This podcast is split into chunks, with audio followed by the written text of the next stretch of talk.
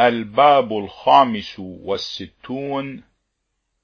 باب ذكر مجلس الرضا علي بن موسى عليهما السلام مع أهل الأديان وأصحاب المقالات مثل الجاثليق ورأس الجالوت ورؤساء الصابئين والهربذ الأكبر وما كلم به عمران الصابئ في التوحيد عند المأمون.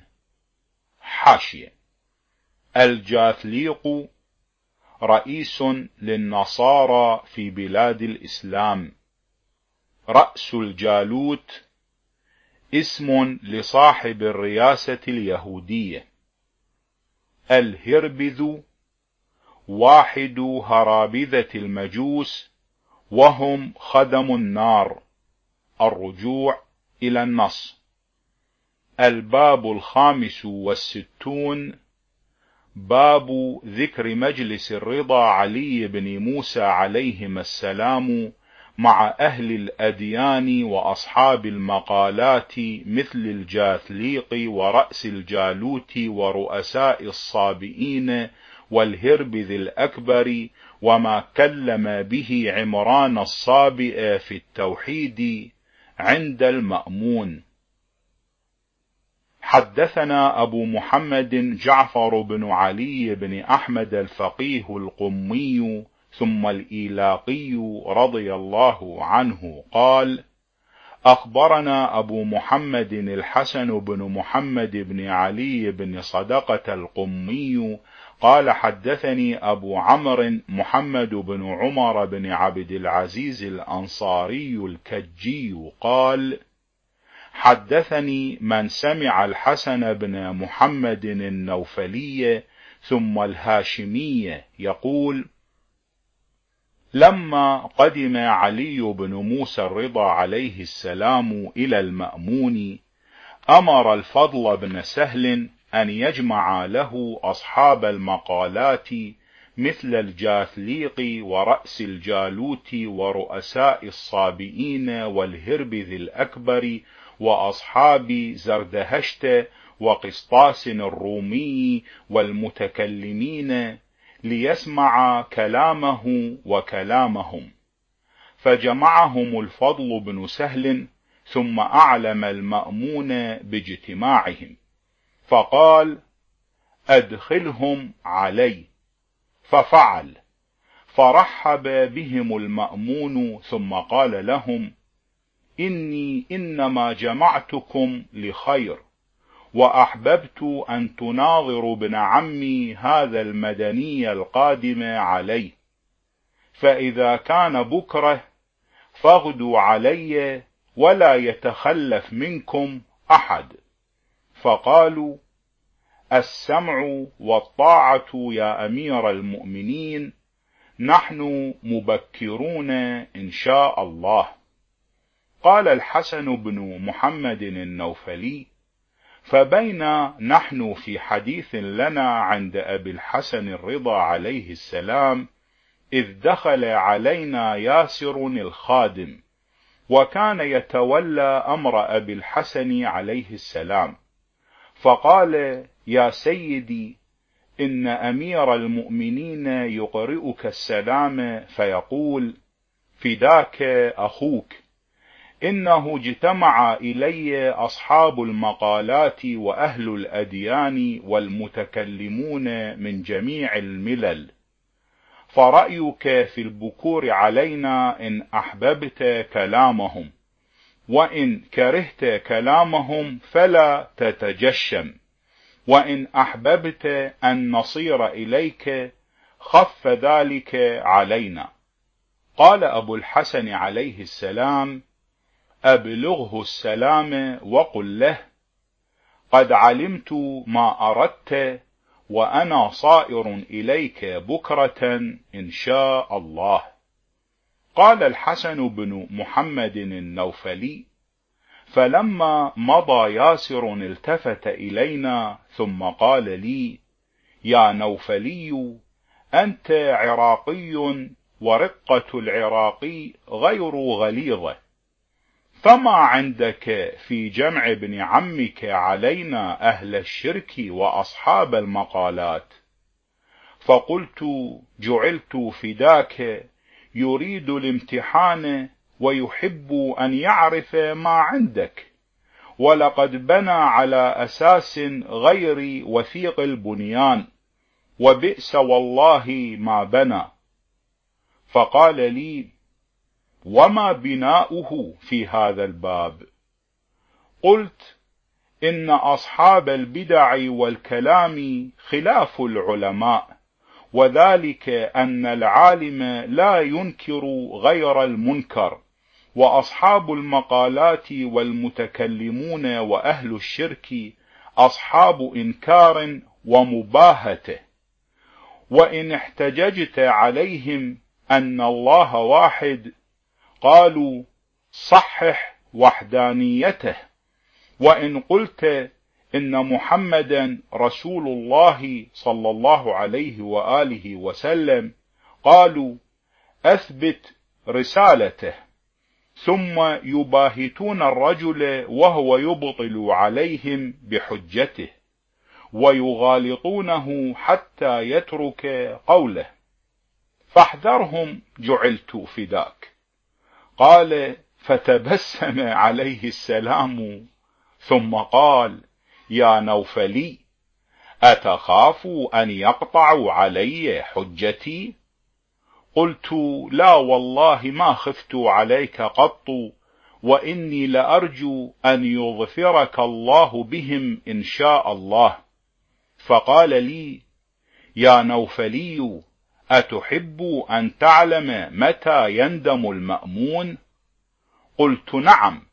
قال: إذا سمع احتجاجي على أهل التوراة بتوراتهم، وعلى أهل الإنجيل بإنجيلهم، وعلى أهل الزبور بزبورهم، وعلى الصابئين بعبرانيتهم، وعلى الهرابذة بفارسيتهم، وعلى أهل الروم بروميتهم، وعلى أصحاب المقالات بلغاتهم، فإذا قطعت كل صنف ودحضت حجته وترك مقالته ورجع إلى قولي، علم المأمون أن الموضع الذي هو بسبيله ليس هو بمستحق له، فعند ذلك تكون الندامة منه، ولا حول ولا قوة إلا بالله العلي العظيم.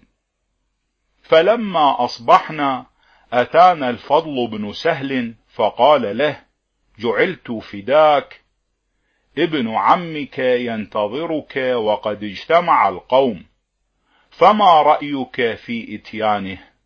فقال له الرضا عليه السلام: تقدمني، فإني صائر إلى ناحيتكم إن شاء الله.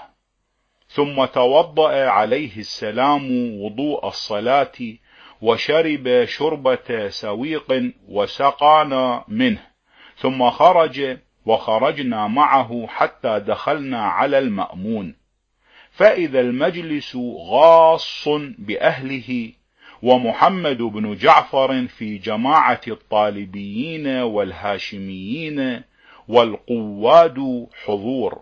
فلما دخل الرضا عليه السلام قام المأمون، وقام محمد بن جعفر، وقام جميع بني هاشم، فما زالوا وقوفا، والرضا عليه السلام جالس مع المأمون، حتى أمرهم بالجلوس فجلسوا، فلم يزل المأمون مقبلا عليه يحدثه ساعة، ثم التفت إلى الجاثليق فقال: يا جاثليق، هذا ابن عمي علي بن موسى بن جعفر، وهو من ولد فاطمة بنت نبينا، وابن علي بن أبي طالب عليهم السلام، فأحب أن تكلمه وتحاجه وتنصفه. فقال الجاثليق: يا أمير المؤمنين، كيف أحاج رجلا يحتج علي بكتاب أنا منكره، ونبي لا أؤمن به. فقال له الرضا عليه السلام: يا نصراني، فإن احتججت عليك بإنجيلك أتقر به؟ قال الجاثليق: وهل أقدر على دفع ما نطق به الإنجيل؟ نعم والله أقر به على رغم أنفي. فقال له الرضا عليه السلام: سل عما بدا لك وافهم الجواب. قال الجاثليق: ما تقول في نبوة عيسى عليه السلام وكتابه؟ هل تنكر منهما شيئا؟ قال الرضا عليه السلام: أنا مقر بنبوة عيسى وكتابه وما بشر به أمته وأقر به الحواريون، وكافر بنبوة كل عيسى لم يقر بنبوة محمد صلى الله عليه وآله وسلم وبكتابه ولم يبشر به أمته. قال الجاثليق: أليس إنما تقطع الأحكام بشاهدي عدل؟ قال: بلى. قال: فأقم شاهدين من غير أهل ملتك على نبوة محمد ممن لا تنكره النصرانية، وسلنا مثل ذلك من غير أهل ملتنا. قال الرضا عليه السلام: الآن جئت بالنصفة. حاشية: النصفة من الإنصاف، أي إعطاء الحق، الرجوع إلى النص. قال الجاثليق: أليس إنما تقطع الأحكام بشاهدي عدل؟ قال: بلى. قال: فأقم شاهدين من غير أهل ملتك على نبوة محمد ممن لا تنكره النصرانية، وسلنا مثل ذلك من غير أهل ملتنا. قال الرضا عليه السلام: الآن جئت بالنصفة يا نصراني، ألا تقبل مني العدل المقدم عند المسيح عيسى بن مريم؟ قال الجاثليق: ومن هذا العدل؟ سمه لي. قال: ما تقول في يوحنا الديلمي؟ قال: بخ بخ، ذكرت أحب الناس إلى المسيح. قال: فأقسمت عليك، هل نطق الإنجيل أن يوحنا قال: إن المسيح أخبرني بدين محمد العربي وبشرني به أنه يكون من بعده، فبشرت به الحواريين فآمنوا به؟ قال الجاثليق: قد ذكر ذلك يوحنا عن المسيح، وبشر بنبوة رجل وبأهل بيته ووصيه، ولم يلخص متى يكون ذلك، ولم يسمي لنا القوم فنعرفهم. قال الرضا عليه السلام: فإن جئناك بمن يقرأ الإنجيل فتلا عليك ذكر محمد وأهل بيته وأمته، أتؤمن به؟ قال: سديدا. قال الرضا عليه السلام لقسطاس الرومي: كيف حفظك للسفر الثالث من الإنجيل؟ قال: ما أحفظني له. ثم التفت إلى رأس الجالوت فقال له: ألست تقرأ الإنجيل؟ قال: بلى لعمري. قال: فخذ على السفر الثالث، فإن كان فيه ذكر محمد وأهل بيته وأمته سلام الله عليهم فاشهدوا لي، وإن لم يكن فيه ذكره فلا تشهدوا لي. ثم قرأ عليه السلام السفر الثالث حتى إذا بلغ ذكر النبي صلى الله عليه وآله وسلم وقف، ثم قال: يا نصراني، إني أسألك بحق المسيح وأمه، أتعلم أني عالم بالإنجيل؟ قال نعم. ثم تلا علينا ذكر محمد وأهل بيته وأمته، ثم قال ما تقول يا نصراني؟ هذا قول عيسى بن مريم، فإن كذبت ما ينطق به الإنجيل فقد كذبت عيسى وموسى عليهما السلام، ومتى أنكرت هذا الذكر وجب عليك القتل، لأنك تكون قد كفرت بربك ونبيك وبكتابك. قال الجاثليق لا أنكر ما قد بان لي في الإنجيل، وإني لمقر به. قال الرضا عليه السلام اشهدوا على إقراره، ثم قال يا جاثليق سل عما بدا لك. قال الجاثليق أخبرني عن حواري عيسى بن مريم كم كان عدتهم، وعن علماء الإنجيل كم كانوا؟ قال الرضا عليه السلام على الخبير سقطت، أما الحواريون فكانوا اثني عشر رجلا، وكان أفضلهم وأعلمهم ألوقا.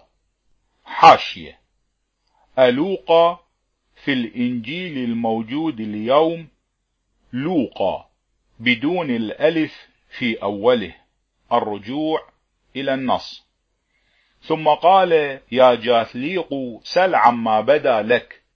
قال الجاثليق أخبرني عن حواري عيسى بن مريم كم كان عدتهم، وعن علماء الإنجيل كم كانوا؟ قال الرضا عليه السلام على الخبير سقطته، أما الحواريون فكانوا اثني عشر رجلا، وكان أفضلهم وأعلمهم ألوقا، وأما علماء النصارى فكانوا ثلاثة رجال، يوحنا الأكبر بأج، ويوحنا بقرقيسيا، ويوحنا الديلمي بزجانة، وعنده كان ذكر النبي صلى الله عليه وآله وسلم وذكر أهل بيته وأمته، وهو الذي بشر أمة عيسى وبني إسرائيل به. ثم قال عليه السلام يا نصراني والله إنا لنؤمن بعيسى الذي آمن بمحمد صلى الله عليه وآله وسلم، وما ننقم على عيساكم شيئا إلا ضعفه وقلة صيامه وصلاته. قال الجاثليق أفسدت والله علمك وضعفت أمرك، ما كنت ظننت إلا أنك أعلم أهل الإسلام. قال الرضا عليه السلام وكيف ذلك؟ قال الجاثليق من قولك إن عيساكم كان ضعيفا قليل الصيام قليل الصلاة، وما أفطر عيسى يوما قط ولا نام بليل قط، وما زال صائم الدهر قائم الليل. قال الرضا عليه السلام فلمن كان يصوم ويصلي؟ قال فخرس الجاثليق وانقطع. قال الرضا عليه السلام يا نصراني إني أسألك عن مسألة. قال سل، فإن كان عندي علمها أجبتك. قال الرضا عليه السلام ما أنكرت أن عيسى كان يحيي الموتى بإذن الله عز وجل. قال الجاثليق أنكرت ذلك من قبل، أن من أحيا الموتى وأبرأ الأكمه والأبرص فهو رب مستحق لأن يعبد. قال الرضا عليه السلام فإن اليسع قد صنع مثل ما صنع عيسى، مشى على الماء وأحيا الموتى وأبرأ الأكمه والأبرص، فلم يتخذه أمته ربا ولم يعبده أحد من دون الله عز وجل. ولقد صنع حزقيل النبي عليه السلام مثل ما صنع عيسى بن مريم عليه السلام، فأحيا خمسة وثلاثين ألف رجل من بعد موتهم بستين سنة. ثم التفت إلى رأس الجالوت فقال له: يا رأس الجالوت، أتجد هؤلاء في شباب بني إسرائيل في التوراة؟ اختارهم بوخذنصر من سبي بني إسرائيل حين غزا بيت المقدس ثم انصرف بهم إلى بابل، فأرسله الله عز وجل إليهم فأحياهم. هذا في التوراة لا يدفعه إلا كافر منكم. قال رأس الجالوت: قد سمعنا به وعرفناه. قال: صدقت. ثم قال عليه السلام: يا يهودي، خذ على هذا السفر من التوراة. فتلا عليه السلام علينا من التوراة آيات، فأقبل اليهودي يترجح لقراءته ويتعجب. حاشية: يترجح من الأرجوحة، أي يميل يمينا ويسارا، الرجوع إلى النص. فأقبل اليهودي يترجح لقراءته ويتعجب، ثم أقبل على النصراني فقال: يا نصراني، أفهؤلاء كانوا قبل عيسى أم عيسى كان قبلهم؟ قال: بل كانوا قبله. قال الرضا عليه السلام: لقد اجتمعت قريش على رسول الله صلى الله عليه وآله وسلم فسألوه أن يحيي لهم موتاهم، فوجه معهم علي بن أبي طالب عليه السلام فقال له: اذهب إلى الجبانة فنادي بأسماء هؤلاء الرهط الذين يسألون عنهم بأعلى صوتك: يا فلان ويا فلان ويا فلان، يقول لكم محمد رسول الله صلى الله عليه وآله وسلم، قوموا بإذن الله عز وجل. فقاموا ينفضون التراب عن رؤوسهم. فأقبلت قريش تسألهم عن أمورهم، ثم أخبروهم أن محمدا قد بعث نبيا، وقالوا: وددنا أن أدركناه فنؤمن به، ولقد أبرأ الأكمه والأبرص والمجانين، وكلمه البهائم والطير والجن والشياطين، ولم نتخذه ربا من دون الله عز وجل، ولم ننكر لأحد من هؤلاء فضلهم. فمتى اتخذتم عيسى ربا جاز لكم أن تتخذوا اليسع وحزقيل ربا، لأنهما قد صنعا مثل ما صنع عيسى من إحياء الموتى. وغيره أن قوما من بني إسرائيل هربوا من بلادهم من الطاعون وهم ألوف حذر الموت، فأماتهم الله في ساعة واحدة، فعمد أهل تلك القرية فحضروا عليهم. حاشية: حضر الشيء يحضره حضرا، أي حجر عليه ومنع، الرجوع إلى النص. وغيره أن قوما من بني إسرائيل هربوا من بلادهم من الطاعون وهم ألوف حذر الموت، فأماتهم الله في ساعة واحدة، فعمد أهل تلك القرية فحضروا عليهم حظيرة، فلم يزالوا فيها حتى نخرت عظامهم وصاروا رميما. فمر بهم نبي من أنبياء بني إسرائيل فتعجب منهم ومن كثرة العظام البالية، فأوحى الله إليه: أتحب أن أحييهم لك فتنذرهم؟ قال: نعم يا رب. فأوحى الله عز وجل إليه أن نادهم، فقال: أيتها العظام البالية، قومي بإذن الله عز وجل. فقاموا أحياء أجمعون ينفضون التراب عن رؤوسهم. ثم إبراهيم عليه السلام خليل الرحمن حين أخذ الطيور وقطعهن قطعا، ثم وضع على كل جبل منهن جزءا، ثم ناداهن فأقبلن سعيا إليه. ثم موسى بن عمران وأصحابه والسبعون الذين اختارهم صاروا معه إلى الجبل، فقالوا له: إنك قد رأيت الله سبحانه فأرناه كما رأيته. فقال لهم: إني لم أره. فقالوا: لن نؤمن لك حتى نرى الله جهرة. فأخذتهم الصاعقة فاحترقوا عن آخرهم، وبقي موسى وحيدا، فقال: يا رب، اخترت سبعين رجلا من بني إسرائيل فجئت بهم، وأرجع وحدي، فكيف يصدقني قومي بما أخبرهم به؟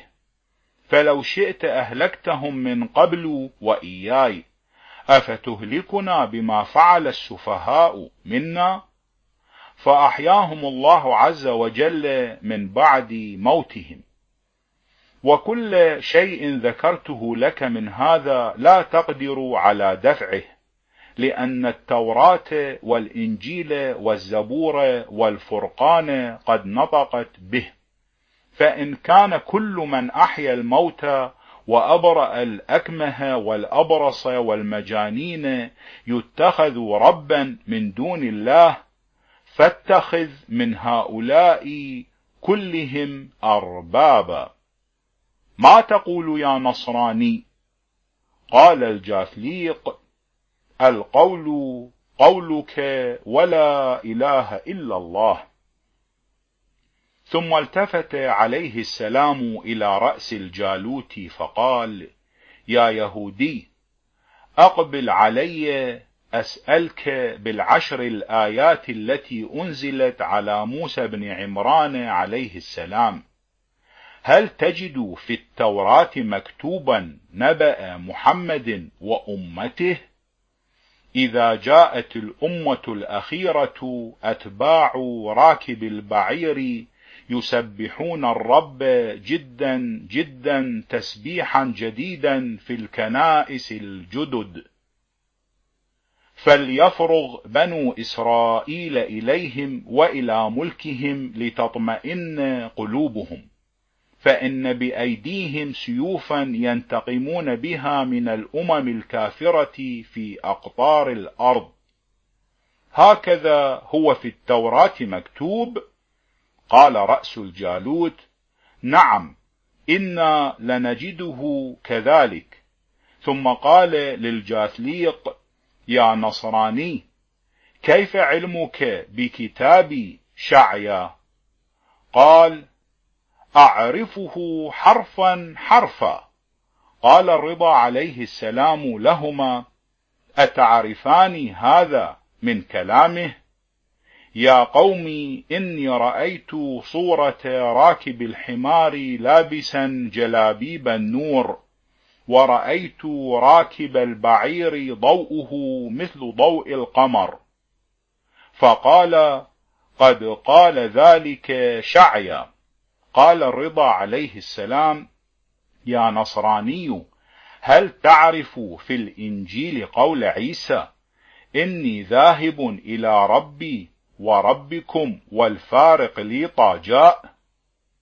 حاشية: الفارق لي طا أي يفرق بين الحق والباطل، الرجوع إلى النص. قال الرضا عليه السلام: يا نصراني، هل تعرف في الإنجيل قول عيسى: إني ذاهب إلى ربي وربكم والفارق لي طاجاء، هو الذي يشهد لي بالحق كما شهدت له، وهو الذي يفسر لكم كل شيء، وهو الذي يبدي فضائح الأمم، وهو الذي يكسر عمود الكفر. فقال الجاثليق: ما ذكرت شيئا مما في الإنجيل إلا ونحن مقرون به. فقال: أتجد هذا في الإنجيل ثابتا يا جاثليق؟ قال: نعم. قال الرضا عليه السلام: يا جاثليق، ألا تخبرني عن الإنجيل الأول حين افتقدتموه، عند من وجدتموه، ومن وضع لكم هذا الإنجيل؟ قال له: ما افتقدنا الإنجيل إلا يوما واحدا حتى وجدناه غضا طريا فأخرجه إلينا يوحنا ومتى. فقال له الرضا عليه السلام: ما أقل معرفتك بسر الإنجيل وعلمائه، فإن كان كما تزعم فلما اختلفتم في الإنجيل؟ إنما وقع الاختلاف في هذا الإنجيل الذي في أيديكم اليوم، فلو كان على العهد الأول لم تختلفوا فيه، ولكني مفيدك علم ذلك.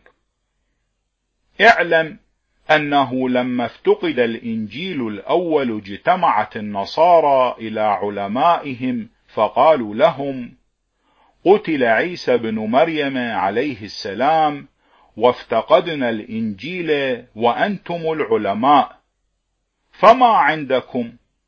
فقال لهم ألوقا ومرقابوس: إن الإنجيل في صدورنا، ونحن نخرجه إليكم سفرا سفرا في كل أحد، فلا تحزنوا عليه ولا تخلوا الكنائس، فإنا سنتلوه عليكم في كل أحد سفرا سفرا حتى نجمعه لكم كله. فقعد ألوقا ومرقابوس ويوحنا ومتى ووضعوا لهم هذا الإنجيل بعدما افتقدتم الإنجيل الأول، وإنما كان هؤلاء الأربعة تلاميذ التلاميذ الأولين. أعلمت ذلك؟ قال الجاثليق: أما هذا فلم أعلمه، وقد علمته الآن، وقد بان لي من فضل علمك بالإنجيل، وسمعت أشياء مما علمته شهد قلبي أنها حق، فازددت كثيرا من الفهم. فقال له الرضا عليه السلام: فكيف شهادة هؤلاء عندك؟ قال: جائزة، هؤلاء علماء الإنجيل، وكلما شهدوا به فهو حق.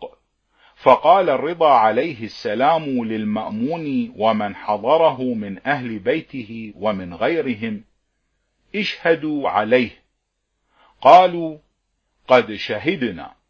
ثم قال للجاثليق: بحق الابن وأمه، هل تعلم أن متى قال: إن المسيح هو ابن داود بن إبراهيم بن إسحاق بن يعقوب بن يهود بن حضرون؟ وقال مرقابوس في نسبة عيسى بن مريم: إنه كلمة الله أحلها في جسد الآدمي فصارت إنسانا. وقال ألوقا: إن عيسى بن مريم وأمه كانا إنسانين من لحم ودم، فدخل فيهما روح القدس. ثم إنك تقول من شهادة عيسى على نفسه: حقا أقول لكم يا معشر الحواريين، إنه لا يصعد إلى السماء إلا ما نزل منها، إلا راكب البعير خاتم الأنبياء، فإنه يصعد إلى السماء وينزل، فما تقول في هذا القول؟ قال الجاثليق: هذا قول عيسى لا ننكره. قال الرضا عليه السلام: فما تقول في شهادة ألوقا ومرقابوس ومتى على عيسى وما نسبوه إليه؟ قال الجاثليق: كذبوا على عيسى. قال الرضا عليه السلام: يا قوم، أليس قد زكاهم وشهد أنهم علماء الإنجيل وقولهم حق؟ فقال الجاثليق: يا عالم المسلمين، أحب أن تعفيني من أمر هؤلاء.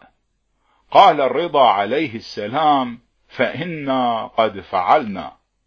سل يا نصراني عما بدا لك. قال الجاثليق: ليسألك غيري، فلا وحق المسيح ما ظننت أن في علماء المسلمين مثلك. فالتفت الرضا عليه السلام إلى رأس الجالوت فقال له: تسألني أو أسألك؟ قال: بل أسألك، ولست أقبل منك حجة إلا من التوراة أو من الإنجيل أو من زبور داود أو مما في صحف إبراهيم وموسى. فقال الرضا عليه السلام: لا تقبل مني حجة إلا بما تنطق به التوراة على لسان موسى بن عمران، والإنجيل على لسان عيسى بن مريم، والزبور على لسان داود. فقال رأس الجالوت: من أين تثبت نبوة محمد؟ قال الرضا عليه السلام: شهد بنبوته صلى الله عليه وآله وسلم موسى بن عمران وعيسى بن مريم وداود خليفة الله عز وجل في الأرض. قال له: أثبت قول موسى بن عمران. قال الرضا عليه السلام: هل تعلم يا يهودي أن موسى أوصى بني إسرائيل فقال لهم: إنه سيأتيكم نبي هو من إخوتكم، فبه فصدقوا ومنه فاسمعوا؟ فهل تعلم أن لبني إسرائيل إخوة غير ولد إسماعيل؟ إن كنت تعرف قرابة إسرائيل من إسماعيل والنسب الذي بينهما من قبل إبراهيم عليه السلام. فقال رأس الجالوت: هذا قول موسى لا ندفعه. فقال له الرضا عليه السلام: هل جاءكم من إخوة بني إسرائيل نبي غير محمد صلى الله عليه وآله وسلم؟ قال: لا. قال الرضا عليه السلام: أوليس قد صح هذا عندكم؟ قال: نعم، ولكني أحب أن تصححه لي من التوراة. فقال له الرضا عليه السلام: هل تنكر أن التوراة تقول لكم: جاء النور من جبل طور سيناء وأضاء لنا من جبل ساعير واستعلن علينا من جبل فاران؟ قال رأس الجالوت: أعرف هذه الكلمات وما أعرف تفسيرها. قال الرضا عليه السلام: أنا أخبرك به. أما قوله جاء النور من جبل طور سيناء، فذلك وحي الله تبارك وتعالى الذي أنزله على موسى عليه السلام على جبل طور سيناء. وأما قوله وأضاء لنا من جبل ساعير، فهو الجبل الذي أوحى الله عز وجل إلى عيسى بن مريم عليه السلام وهو عليه. وأما قوله واستعلن علينا من جبل فاران، فذلك جبل من جبال مكة بينه وبينها يوم. وقال شعيا النبي عليه السلام فيما تقول أنت وأصحابك في التوراة: رأيت راكبين أضاء لهما الأرض، أحدهما راكب على حمار والآخر على جمل. فمن راكب الحمار ومن راكب الجمل؟ قال رأس الجالوت: لا أعرفهما فخبرني بهما. قال عليه السلام: أما راكب الحمار فعيسى بن مريم، وأما راكب الجمل فمحمد صلى الله عليه وآله وسلم. أتنكر هذا من التوراة؟ قال: لا، ما أنكره. ثم قال الرضا عليه السلام: هل تعرف حيقوق النبي؟ قال: نعم، إني به لعارف. قال عليه السلام: فإنه قال: وكتابكم ينطق به. جاء الله بالبيان من جبل فاران، وامتلأت السماوات من تسبيح أحمد وأمته، يحمل خيله في البحر كما يحمل في البر. يأتينا بكتاب جديد بعد خراب بيت المقدس، يعني بالكتاب القرآن. أتعرف هذا وتؤمن به؟ قال رأس الجالوت: قد قال ذلك حيقوق عليه السلام ولا ننكر قوله. قال الرضا عليه السلام: وقد قال داود في زبوره وأنت تقرأ: اللهم ابعث مقيم السنة بعد الفترة. فهل تعرف نبيا أقام السنة بعد الفترة غير محمد صلى الله عليه وآله وسلم؟ قال رأس الجالوت: هذا قول داود نعرفه ولا ننكره، ولكن عنا بذلك عيسى، وأيامه هي الفترة. قال الرضا عليه السلام: جهلت، إن عيسى لم يخالف السنة، وقد كان موافقا لسنة التوراة حتى رفعه الله إليه. وفي الإنجيل مكتوب: إن ابن البرة ذاهب والفارق ليطا. حاشية: الفارق ليطا أي الذي يفرق بين الحق والباطل، الرجوع إلى النص. وفي الإنجيل مكتوب: إن ابن البرة ذاهب والفارق ليطا جاء من بعده، وهو الذي يخفف الآصار ويفسر لكم كل شيء، ويشهد لي كما شهدت له. أنا جئتكم بالأمثال، وهو يأتيكم بالتأويل. أتؤمن بهذا في الإنجيل؟ قال: نعم، لا أنكره. فقال له الرضا عليه السلام: يا رأس الجالوت، أسألك عن نبيك موسى بن عمران. فقال: سل. قال: ما الحجة على أن موسى ثبتت نبوته؟ قال اليهودي: إنه جاء بما لم يجيء به أحد من الأنبياء قبله. قال له: مثل ماذا؟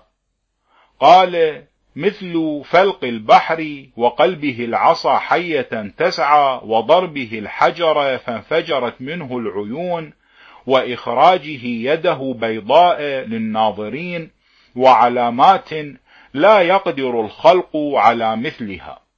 قال له الرضا عليه السلام: صدقت.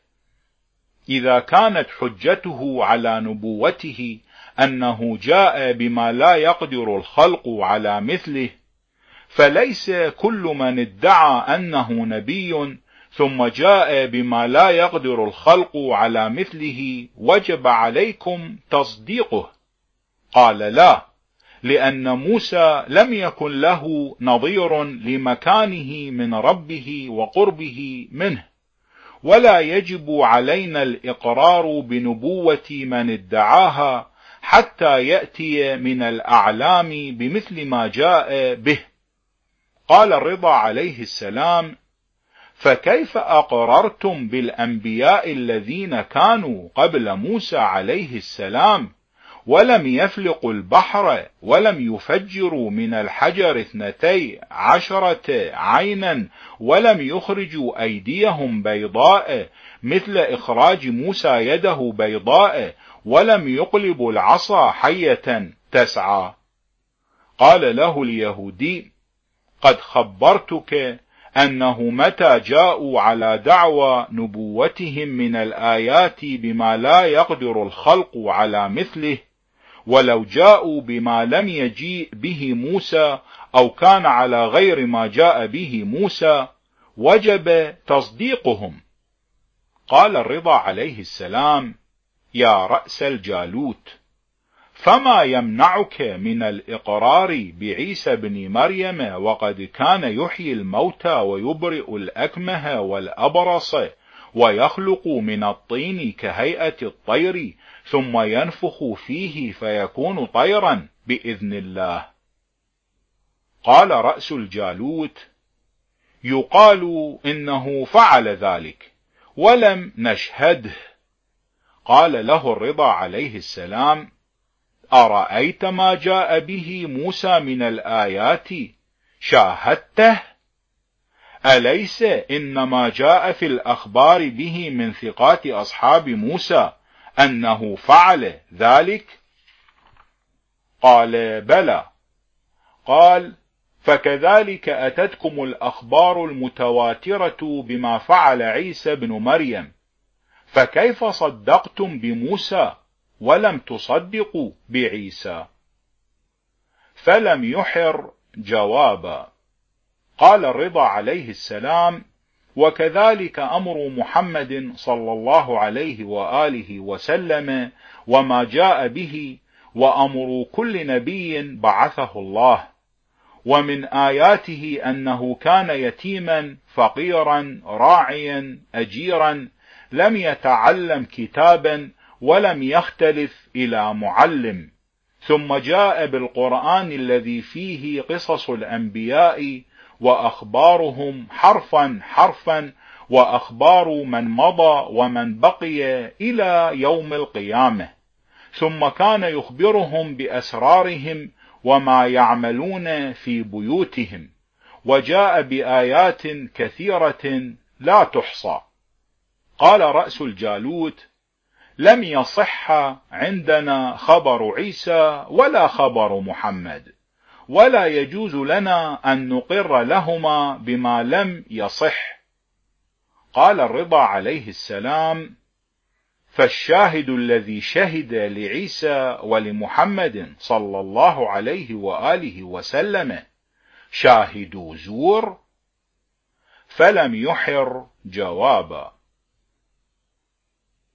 حاشية: المراد بالشاهد شعيا وحيقوق وداود الذين مرت شهاداتهم، الرجوع إلى النص. ثم دعا عليه السلام بالهربذ الأكبر. حاشية: الهربذ الأكبر رئيس الهرابذة المجوسي خدم النار، الرجوع إلى النص. ثم دعا عليه السلام بالهربذ الأكبر فقال له الرضا عليه السلام: أخبرني عن زردهشت الذي تزعم أنه نبي، ما حجتك على نبوته؟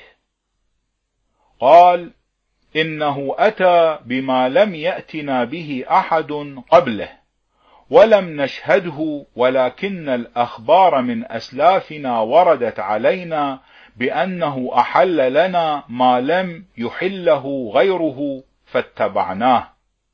قال عليه السلام: أفليس إنما أتتكم الأخبار فاتبعتموه؟ قال: بلى. قال: فكذلك سائر الأمم السالفة أتتهم الأخبار بما أتى به النبيون وأتى به موسى وعيسى ومحمد صلوات الله عليهم، فما عذركم في ترك الإقرار لهم إذ كنتم إنما أقررتم بزردهشت من قبل الأخبار المتواترة بأنه جاء بما لم يجيء به غيره. فانقطع الهربذ مكانه، فقال الرضا عليه السلام: يا قوم، إن كان فيكم أحد يخالف الإسلام وأراد أن يسأل فليسأل غير محتشم. فقام إليه عمران الصابئ، وكان واحدا في المتكلمين، فقال: يا عالم الناس، لولا أنك دعوت إلى مسألتك لم أقدم عليك بالمسائل، وقد دخلت الكوفة والبصرة والشام والجزيرة ولقيت المتكلمين، فلم أقع على أحد يثبت لي واحدا ليس غيره قائما بوحدانيته، أفتأذن لي أن أسألك؟ قال الرضا عليه السلام: إن كان في الجماعة عمران الصابئ فأنت هو. فقال: أنا هو. فقال عليه السلام: سل يا عمران وعليك بالنصفة، وإياك والخطل والجور. قال: والله يا سيدي، ما أريد إلا أن تثبت لي شيئا أتعلق به فلا أجوزه. قال عليه السلام: سل عما بدا لك. فازدحم عليه الناس وانضم بعضهم إلى بعض، فقال عمران الصابئ: أخبرني عن الكائن الأول وعما خلق. قال عليه السلام: سألت فافهم. أما الواحد فلم يزل واحدا كائنا لا شيء معه، بلا حدود ولا أعراض، ولا يزال كذلك. ثم خلق خلقا مبتدعا مختلفا بأعراض مختلفة، لا في شيء أقامه ولا في شيء حده ولا على شيء حذاه ولا مثله له. فجعل من بعد ذلك الخلق صفوة وغير صفوة، واختلافا وائتلافا، وألوانا وذوقا وطعما، لا لحاجة كانت منه إلى ذلك، ولا لفضل منزلة لم يبلغها إلا به، ولا رأى لنفسه فيما خلق زيادة ولا نقصانا. تعقل هذا يا عمران؟ قال: نعم والله يا سيدي.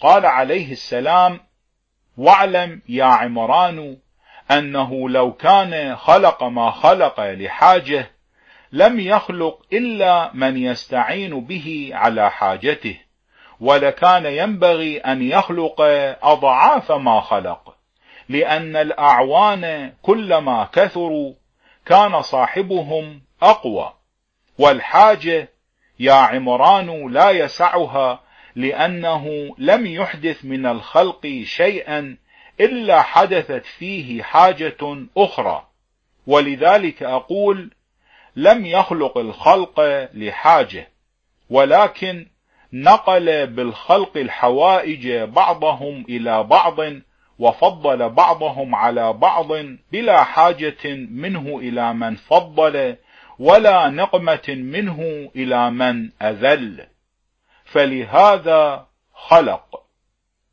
قال عمران: يا سيدي، هل كان الكائن معلوما في نفسه عند نفسه؟ قال الرضا عليه السلام: إنما تكون المعلمة بالشيء لنفي خلافه، وليكون الشيء نفسه بما نفى عنه موجودا، ولم يكن هناك شيء يخالفه فتدعوه الحاجة إلى نفي ذلك الشيء عن نفسه بتحديد علم منها. أفهمت يا عمران؟ قال نعم والله يا سيدي. فأخبرني بأي شيء علم ما علم، أبضمير أم بغير ذلك؟ قال الرضا عليه السلام أرأيت إذا علم بضمير هل تجد بدا من أن تجعل لذلك الضمير حدا ينتهي إليه المعرفة؟ قال عمران لا بد من ذلك. قال الرضا عليه السلام فما ذلك الضمير؟ فانقطع ولم يحر جوابا. قال الرضا عليه السلام لا بأس، إن سألتك عن الضمير نفسه تعرفه بضمير آخر؟ فقال نعم. فقال الرضا عليه السلام أفسدت عليك قولك ودعواك يا عمران، أليس ينبغي أن تعلم أن الواحد ليس يوصف بضمير وليس يقال له أكثر من فعل وعمل وصنع، وليس يتوهم منه مذاهب وتجزئة كمذاهب المخلوقين وتجزئتهم، فاعقل ذلك وابن عليه ما علمت صوابا.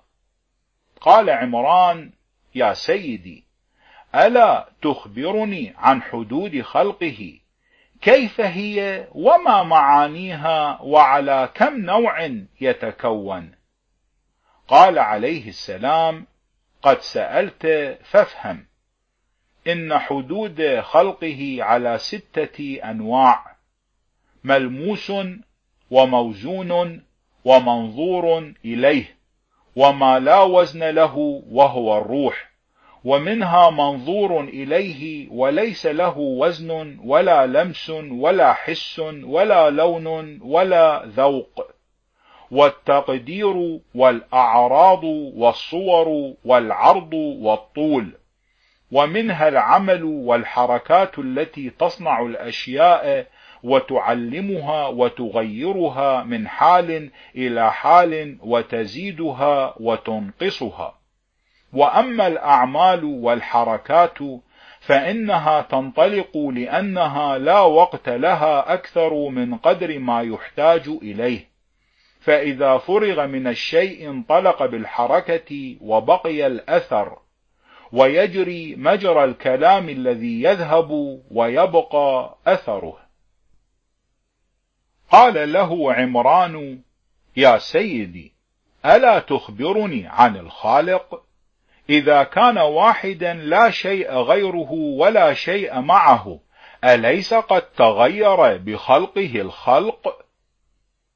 قال الرضا عليه السلام لم يتغير عز وجل بخلق الخلق، ولكن الخلق يتغير بتغييره.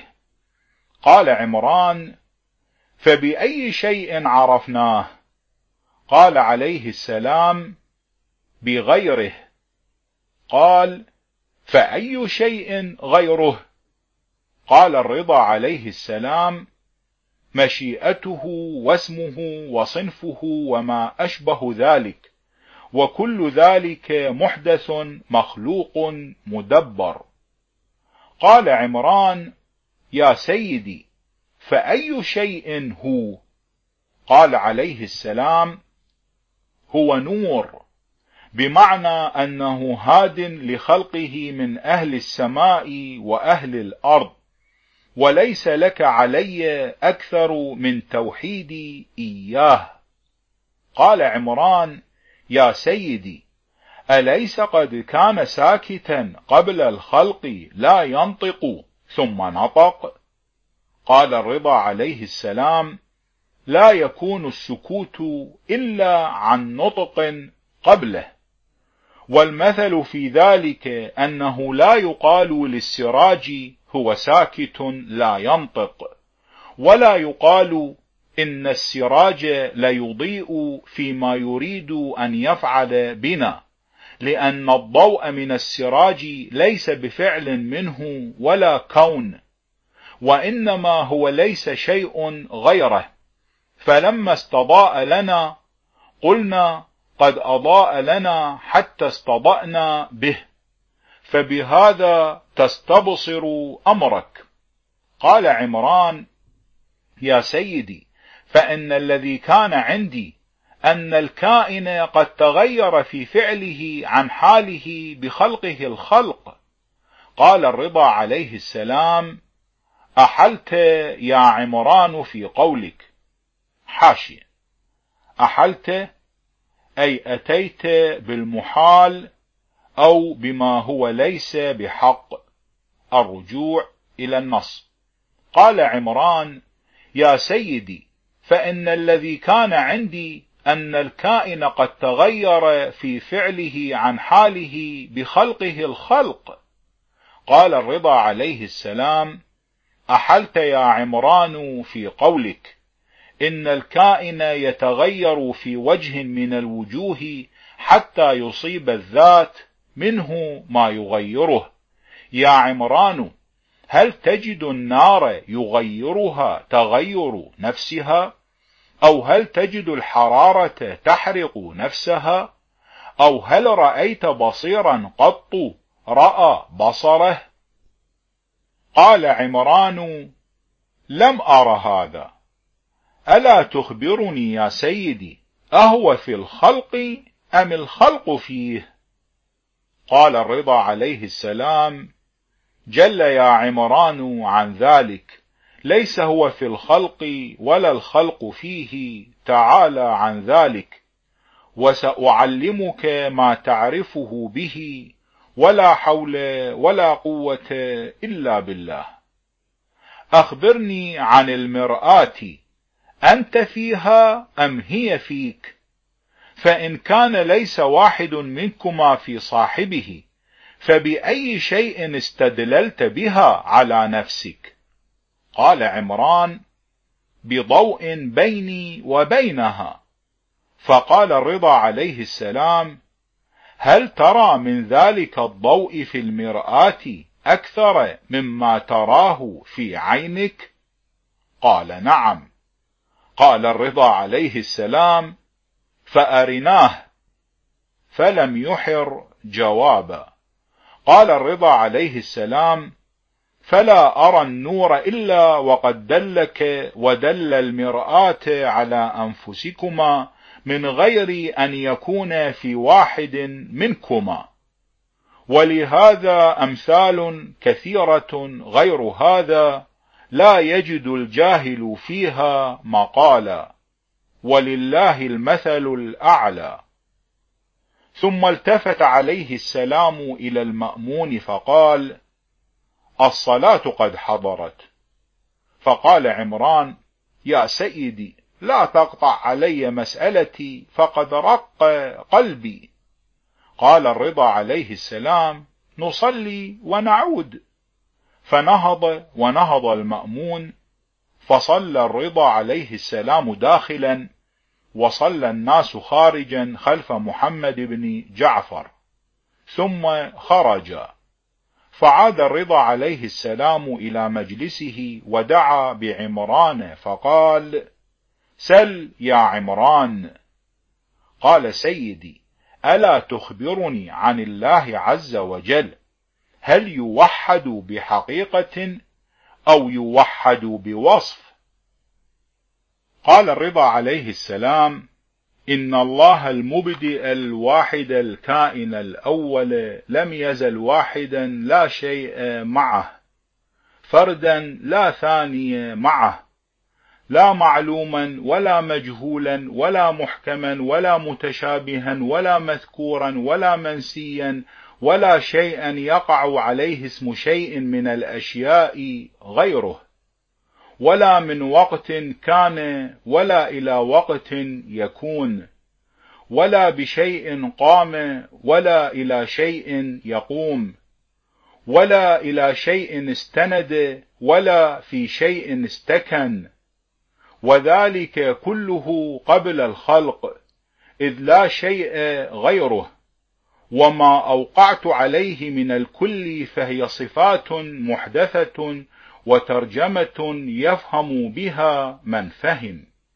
واعلم أن الإبداع والمشيئة والإرادة معناها واحد وأسماؤها ثلاثة، وكان أول إبداعه وإرادته ومشيئته الحروف التي جعلها أصلا لكل شيء ودليلا على كل مدرك وفاضلا لكل مشكل، وتلك الحروف تفريق كل شيء من اسم حق وباطل أو فعل أو مفعول أو معنى أو غير معنى، وعليها اجتمعت الأمور كلها.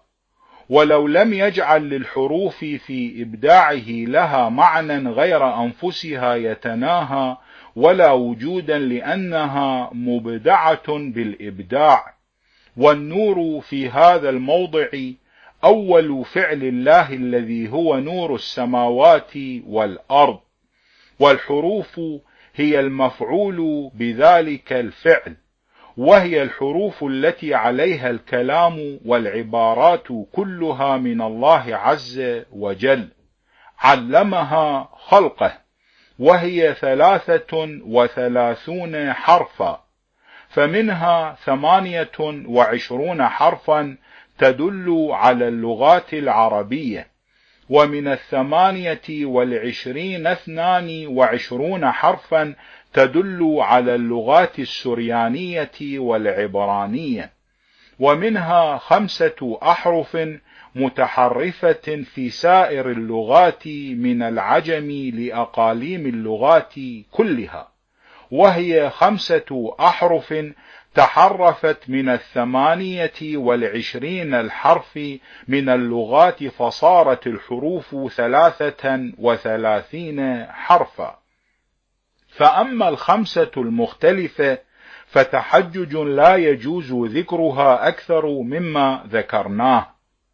ثم جعل الحروف بعد إحصائها وإحكام عدتها فعلا منه، كقوله عز وجل: كن فيكون، آل عمران الآية السابعة والأربعون. وكن منه صنع، وما يكون به المصنوع، فالخلق الأول من الله عز وجل الإبداع، لا وزن له ولا حركة ولا سمع ولا لون ولا حس. والخلق الثاني الحروف لا وزن لها ولا لون، وهي مسموعة موصوفة غير منظور إليها. والخلق الثالث ما كان من الأنواع كلها محسوسا ملموسا ذا ذوق منظورا إليه. والله تبارك وتعالى سابق للإبداع، لأنه ليس قبله عز وجل شيء ولا كان معه شيء، والإبداع سابق للحروف، والحروف لا تدل على غير أنفسها. قال المأمون: وكيف لا تدل على غير أنفسها؟ قال الرضا عليه السلام: لأن الله تبارك وتعالى لا يجمع منها شيئا لغير معنى أبدا، فإذا ألف منها أحرفا أربعة أو خمسة أو ستة أو أكثر من ذلك أو أقل، لم يؤلفها لغير معنى، ولم يكن إلا لمعنى محدث لم يكن قبل ذلك شيئا. قال عمران: فكيف لنا بمعرفة ذلك؟ قال الرضا عليه السلام: أما المعرفة فوجه ذلك وبابه أنك تذكر الحروف إذا لم ترد بها غير أنفسها، ذكرتها فردا، فقلت: ألف باء تاء ثاء جيم حاء خاء، حتى تأتي على آخرها، فلم تجد لها معنى غير أنفسها. فإذا ألفتها وجمعت منها أحرفا وجعلتها اسما وصفة لمعنى ما طلبت ووجه ما عنيت، كانت دليلة على معانيها، داعية إلى الموصوف بها. أفهمته؟ قال نعم.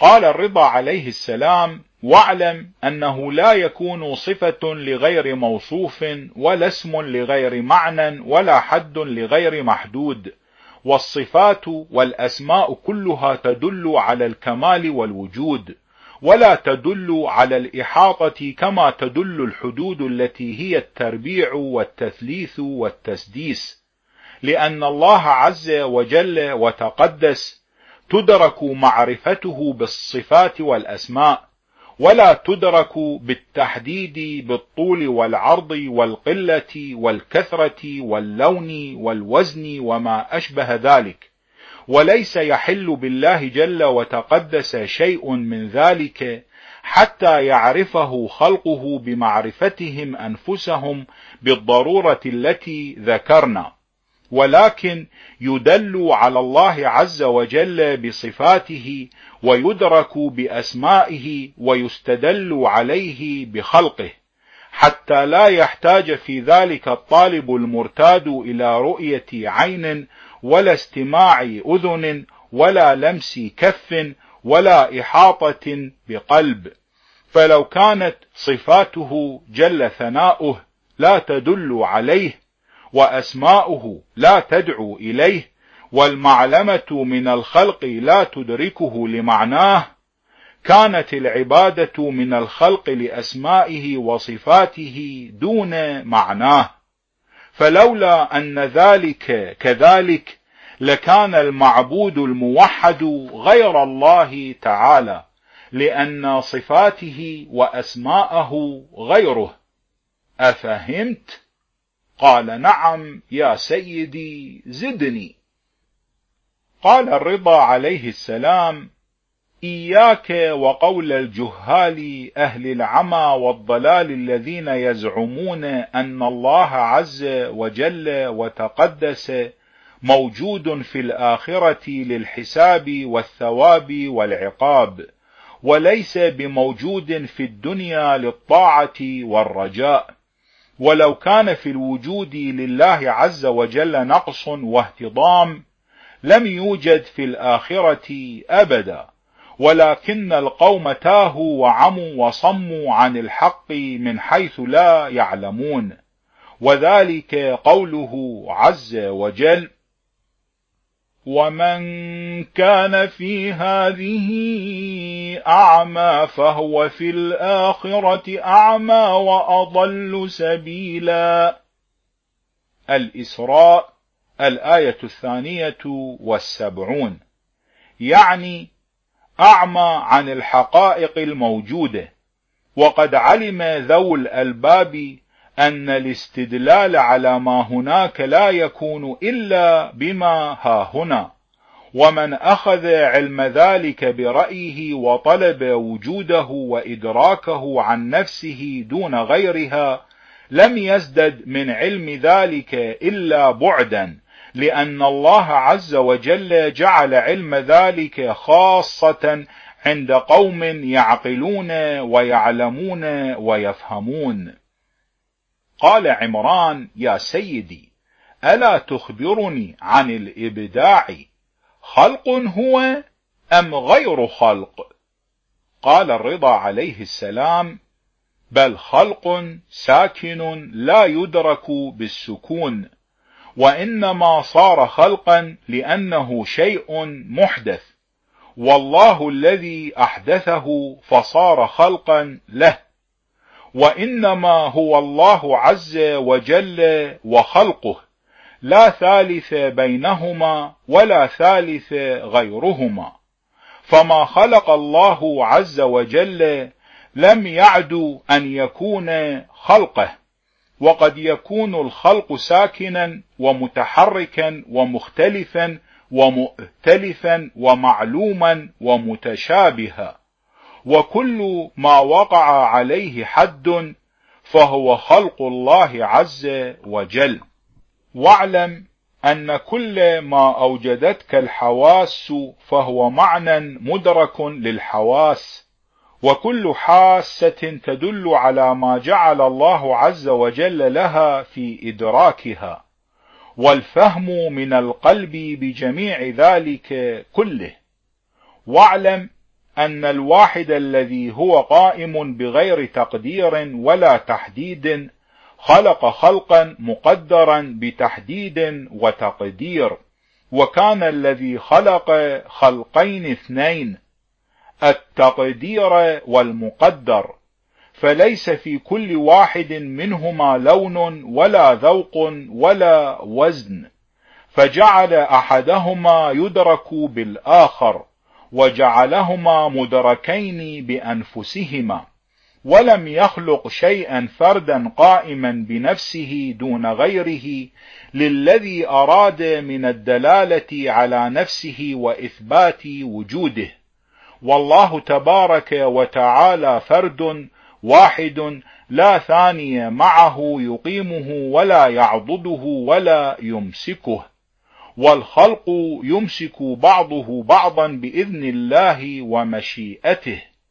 وإنما اختلف الناس في هذا الباب حتى تاهوا وتحيروا وطلبوا الخلاص من الظلمة بالظلمة في وصفهم الله بصفة أنفسهم، فازدادوا من الحق بعدا.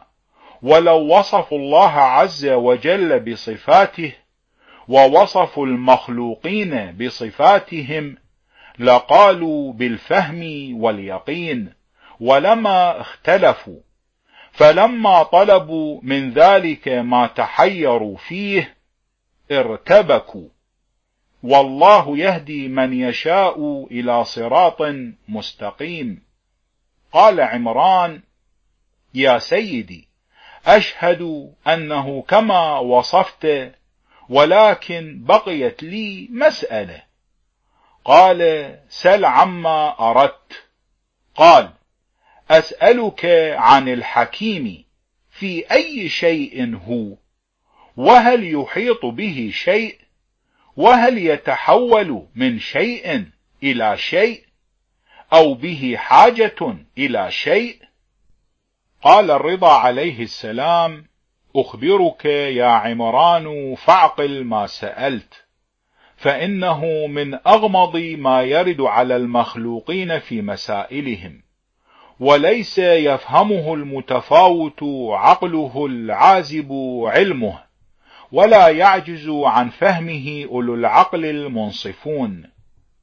أما أول ذلك، فلو كان خلق ما خلق لحاجة منه لجاز لقائل أن يقول: يتحول إلى ما خلق لحاجته إلى ذلك، ولكنه عز وجل لم يخلق شيئا لحاجته، ولم يزل ثابتا لا في شيء ولا على شيء، إلا أن الخلق يمسك بعضه بعضا ويدخل بعضه في بعض ويخرج منه. والله عز وجل وتقدس بقدرته يمسك ذلك كله، وليس يدخل في شيء ولا يخرج منه، ولا يؤوده حفظه ولا يعجز عن إمساكه، ولا يعرف أحد من الخلق كيف ذلك إلا الله عز وجل ومن أطلعه عليه من رسله وأهل سره والمستحفظين لأمره وخزانه القائمين بشريعته. وإنما أمره كلمح البصر أو هو أقرب، إذا شاء شيئا فإنما يقول له كن فيكون بمشيئته وإرادته، وليس شيء من خلقه أقرب إليه من شيء، ولا شيء منه هو أبعد منه من شيء. أفهمت يا عمران؟ قال: نعم يا سيدي، قد فهمت، وأشهد أن الله على ما وصفته ووحدته، وأن محمدا عبده المبعوث بالهدى ودين الحق. ثم خر ساجدا نحو القبلة وأسلم. قال الحسن بن محمد النوفلي: فلما نظر المتكلمون إلى كلام عمران الصابئ وكان جدلا لم يقطعه عن حجته أحد قط، لم يدن من الرضا عليه السلام أحد منهم ولم يسألوه عن شيء. وأمسينا فنهض المأمون والرضا عليه السلام فدخل وانصرف الناس، وكنت مع جماعة من أصحابنا إذ بعث إلي محمد بن جعفر فأتيته فقال لي: يا نوفلي، أما رأيت ما جاء به صديقك؟ لا والله، ما ظننت أن علي بن موسى خاض في شيء من هذا قط، ولا عرفناه به أنه كان يتكلم بالمدينة أو يجتمع إلى أصحاب الكلام. قلت: قد كان الحاج يأتونه فيسألونه عن أشياء من حلالهم وحرامهم فيجيبهم، وكلمه من يأتيه لحاجه. فقال محمد بن جعفر: يا أبا محمد، إني أخاف عليه أن يحسده هذا الرجل فيسمه. حاشية: المقصود بالرجل هو المأمون، الرجوع إلى النص. فقال محمد بن جعفر: يا أبا محمد، إني أخاف عليه أن يحسده هذا الرجل فيسمه أو يفعل به بلية، فأشر عليه بالإمساك عن هذه الأشياء. قلت: إذن لا يقبل مني، وما أراد الرجل إلا امتحانه ليعلم هل عنده شيء من علوم آبائه عليهم السلام. فقال لي: قل له إن عمك قد كره هذا الباب وأحب أن تمسك عن هذه الأشياء لخصال شتى. فلما انقلبت إلى منزل الرضا عليه السلام أخبرته بما كان من عمه محمد بن جعفر، فتبسم ثم قال: حفظ الله عمي، ما أعرفني به لما كره ذلك. يا غلام، صر إلى عمران الصابئ فأتني به. فقلت: جعلت فداك، أنا أعرف موضعه، هو عند بعض إخواننا من الشيعة. قال عليه السلام: فلا بأس، قربوا إليه دابة. فصرت إلى عمران فأتيته به، فرحب به ودعا بكسوة فخلعها عليه وحمله، ودعا بعشرة آلاف درهم فوصله بها. فقلت: جعلت فداك، حكيت فعل جدك أمير المؤمنين عليه السلام. فقال: هكذا نحب. ثم دعا عليه السلام بالعشاء فأجلسني عن يمينه وأجلس عمران عن يساره، حتى إذا فرغنا قال لعمران: انصرف مصاحبا وبكر علينا نطعمك طعام المدينة. فكان عمران بعد ذلك يجتمع عليه المتكلمون من أصحاب المقالات فيبطل أمرهم حتى اجتنبوه. ووصله المأمون بعشرة آلاف درهم، وأعطاه الفضل مالا وحمله، وولاه الرضا عليه السلام صدقات بلخ فأصاب الرغائب.